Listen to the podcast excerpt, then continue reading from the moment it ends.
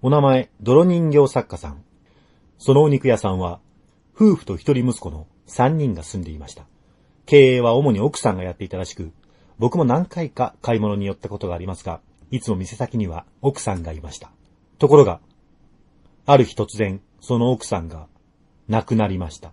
死因は病気ということでしたが、奥さんが亡くなってから一週間も経たない頃、旦那と一人息子は肉屋を出て行き、行方不明になりました。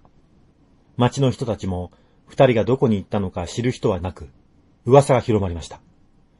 肉屋の奥さんは病死ではなく、あの旦那が殺した。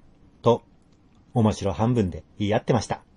その頃は良かったんですが、奥さんが亡くなってから7年経った頃、行方不明だった息子だけが肉屋に戻ってきました。7年も経っていたので、町の人たちはもう誰もそのことに興味がありませんでした。ところが、息子は戻ってきたその日の夕方、火事が起きました。現場は肉屋です。息子が自分の育った肉屋の建物にこもって火をつけて焼身自殺したんです。炎はものすごい勢いで燃え上がり、その中に肉屋の息子がいると思うとゾッとしました。町の人たちも全員その光景を見て震え上がっていました。